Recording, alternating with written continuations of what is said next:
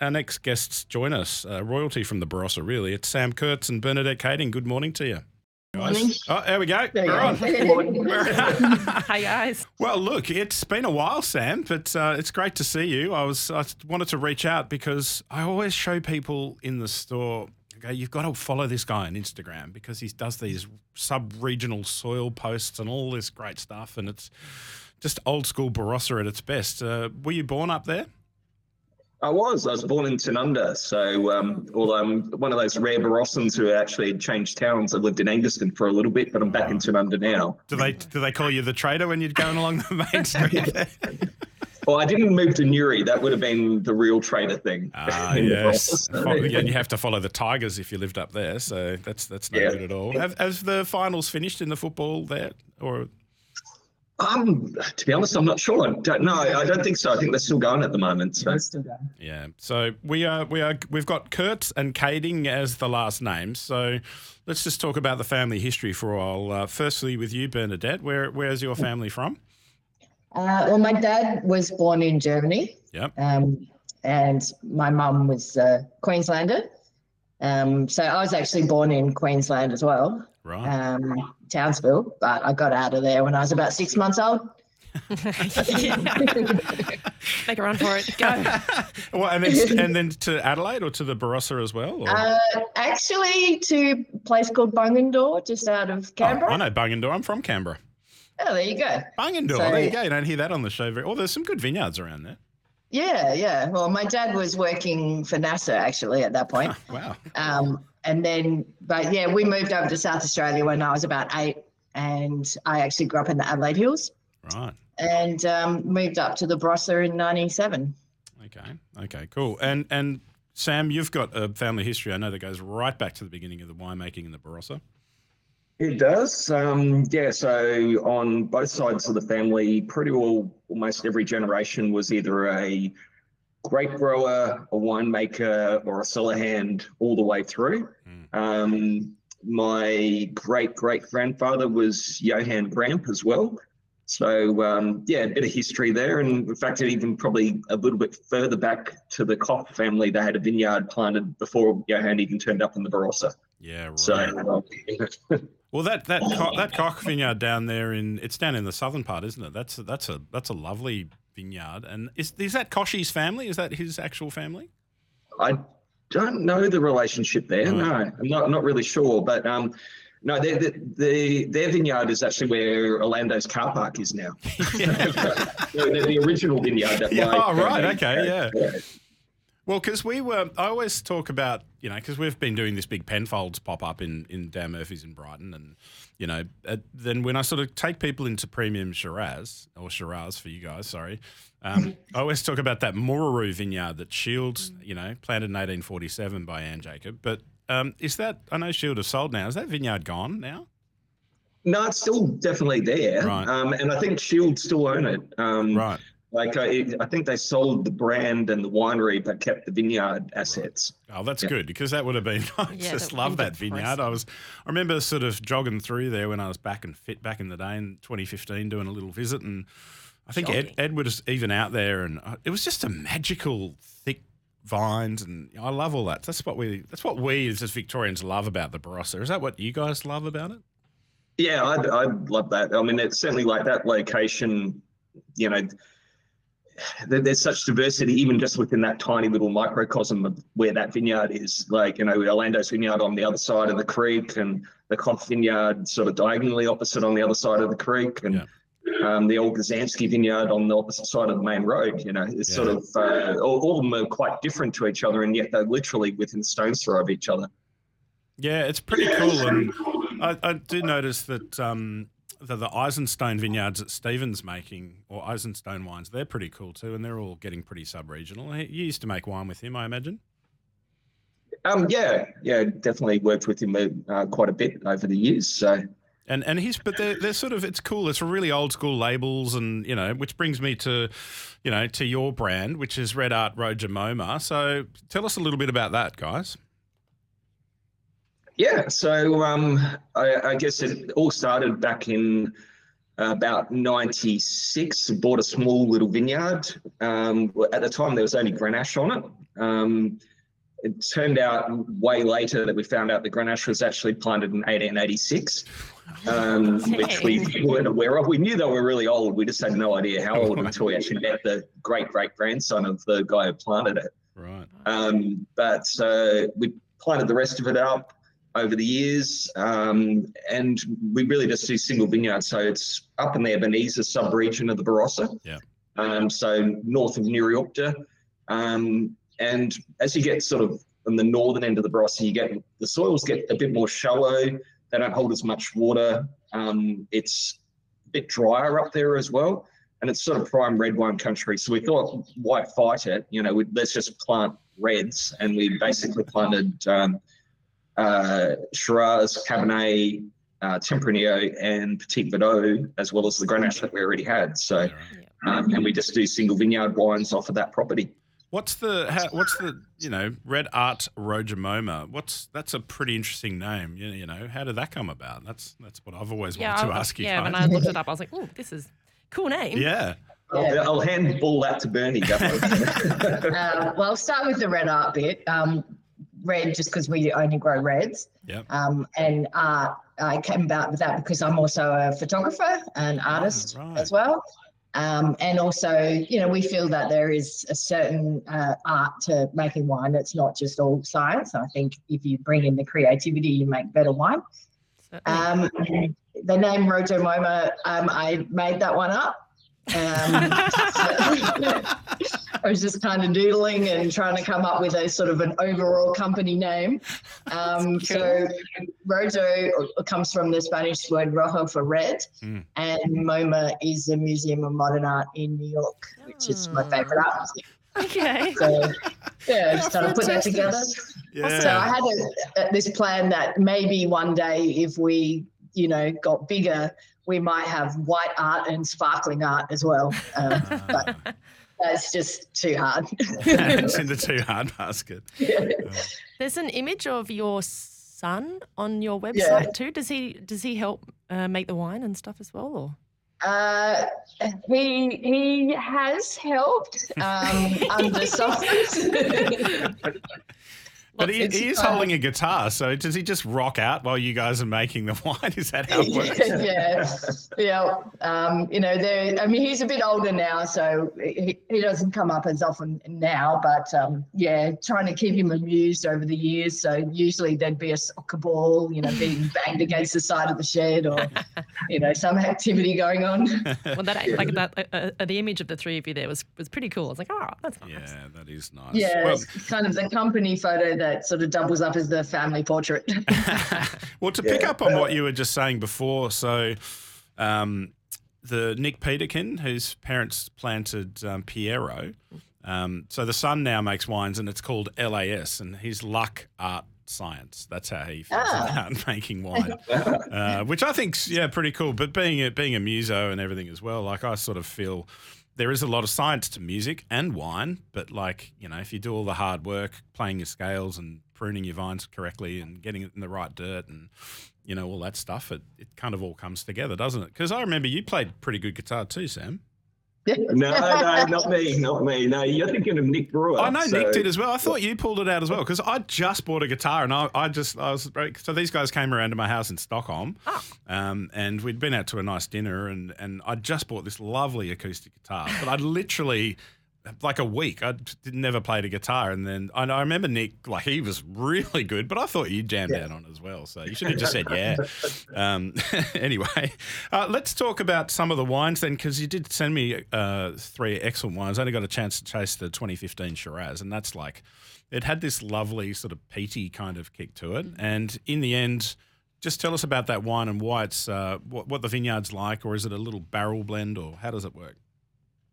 Yeah, so um, despite the fact that we we only have five hectares, so it's only a tiny little vineyard, Yeah, we actually have like three blocks of Shiraz right. um, on there because we kind of right from the beginning was sort of following not so much biodynamic, but sort of more or less monoculture type practices and things. So we decided we wouldn't gonna have just one area planted with a big block of Shiraz. We'd sort of break it up a bit. Yeah. Um, and so there's three sort of subsections, and despite the fact that literally it's a triangle, sort of 350 meters by 350 by about 500, Wow. um, there's actually real differences between the blocks Wow. um, within that. Um, and uh, we, because we do all that hand pruning and hand picking, um, and you know, so we actually see the differences firsthand. You know, while you're actually out there physically in the vineyard, Yeah. um, and so we normally will pick the very best little bit of that vineyard, um, and then we bring that uh, parcel uh, into the winery and ferment it separately. Um, once we've fermented it separately, um, for our Rajas pick, basically we just collect the basket pressings of that, um, and we just keep one barrel of it. Right. Um, so it's, it's sort of like the heart and soul of the vineyard. Um, the basket pressing's been that last stuff to come away, super dark, delicious, dense. Um, and uh, yeah, we keep one barrel. It, we separate that barrel, and then when, basically after um, 18 months, we decide whether or not it goes back into the re- regular blend. So Yeah. if it's a really good vintage, we'll keep it separate and bottle it separate. In the weaker vintages, we'll basically put it back in. Um, so it's generally about every second or third vintage we've made it yeah. um, over the years. Yeah, and that I'd say velvety would be the number Hmm. one word. Uh, so tell us about 15. Why was that so good? Um, I think 15 was probably a bit more of a normal year. Yeah, Like it- okay. it, it's kind of been weird in that um, we've had anything but normal over the last probably 10 years, Yeah. um, or 15 years probably even. Um, but in that, you know, you have good spring rainfall, um, then, you know, a nice warm to hot, dry summer. Um, and then a beautiful mild autumn, and and that's sort of the classic Barossa when you get that, you know, where you get those classic beautiful days where it's you know sunny, mild through spring and autumn, um, and you do get that little bit of heat, which just sort of brings the grapes on, ripens them. Yep. Um, you know, it's sort of uh, the final ripening happens in beautiful conditions, and that's what really captures the Barossa. Yeah. And one of my favourite spots in the world. Uh, so I've got a question from Christopher again. Nick. We sort of refer to Christopher as the fifth Beatle, really. I've actually actually had him on the show. He's he loves Shiraz and he's a huge Barossa man and he knows his stuff. Uh, so, question for Sam: Given so many Barossa Valley producers promote their wines based on a sub-region slash parish, i.e., Ebenezer, Moppa, Marananga, do you think we will ever see these recognised as formal subregions like High Eden in the Eden Valley? And he is also finishing saying he thinks the variation in terroir in the Barossa definitely warrants sub-regionality. That's the Nice. that's Yeah. the caliber of listeners we get on the Yeah, wine that's show. Pretty serious people. Um, I, it, it definitely does. Like, um, I, and I, I think it, while there's pushback about it from a lot of the larger producers, because it probably means that you pay more for certain subregions than others. Um, the, the reality is that, it, it's only a matter of time. The Barossa is more diverse than Burgundy. Like, you know, in, in terms of uh, just the sub-regionality is just incredible within it. And there's like little microcosms everywhere. And it doesn't necessarily mean that one is better than the other. Um, it means that they're all different. Um, but at the end of the day it will there, there are certain areas that are probably more interesting and probably more exclusive and probably lower yielding. So therefore you know by just by default you you end up with a sort of um, uh, cru structure, you know, a bit like what you probably end up with in Europe Yeah. um, in terms of, you know, just the different levels. Um, but, uh, you know, if you sort of look at it, the Barossa at its warmest is out Gomersal way is nearly as warm as the Riverland. Right. Um, i- if you go to High Eden, on the other hand, you're probably nearly as cold as parts of Germany. So, you, you know, it, it's completely different climates within there. Yeah. Um, and then you've got four different major soil types. Um, you've got the influence of the ocean um, in the western side of the Barossa. You've got more continentality as you head towards the north and east of the Barossa. Um, and all those things just create amazing differences that, you know, even after sort of 35 vintages or so, you know, I'm still discovering, you know. That's awesome. I do recall the last time I was actually there, and we, we're actually come. The wine show is coming to do an outside broadcast in October, which should be really fun. So stay tuned for that. But um, the last time I was in the Barossa was during vintage in 2019 at the end of February, and I recall it being quite dry, quite dusty in certain areas down. You know, Old would be a great example of that. And but then we went up to Chris Ringland's joint, and um, everyone's wearing jumpers. It was ten in the morning. There was fog. Yeah, it was, it's like that, that and it bl- it didn't blow my mind so much because I've been there a million times. But some of the Vic guys, they just look like what? Yeah, no, it's kind of blowing my mind right now. yeah, it is. It's pretty incredible. So you guys know that, you, Bernie and Sam, you know that. How do you get that story out to Victoria, New South Wales, to, like other states? Yeah, it, it's a difficult one trying to work out. I mean, you know, I, I do it a bit with, with Instagram, you know, sort of trying to get that message out. Um, the Barossa, um, Barossa wine are trying to get that message out around as well, you know, to get people to understand it. I think as a starting point, they've decided to sort of break it up into the northern grounds and the western ridge and the southern grounds and things like that, and just separate it into four different zones. Yep. Um, but the truth is, it's way more complicated, and you know, it actually probably needs somebody to write a really good book on it. Uh, well, we might have. Yeah. We do have Katie Spain coming on next, so we'll, Yeah, see, see if we can commission her to do we'll some throw it out there to her. Uh, Sam, did you put me onto the Facebook page of Lost Barossa? Uh, probably might have been. Because I want all the listeners who are on Facebook, it, you get on there t- check out Lost Barossa. In 1962, uh, Four Corners did like this 25 minute program on the Barossa, right? And you've, there's literally the old German men's choir where they're all singing in German and standing up for their solos wearing ties. They're talking to all of the priests at all the local churches who are still doing their, you know, their mass in German.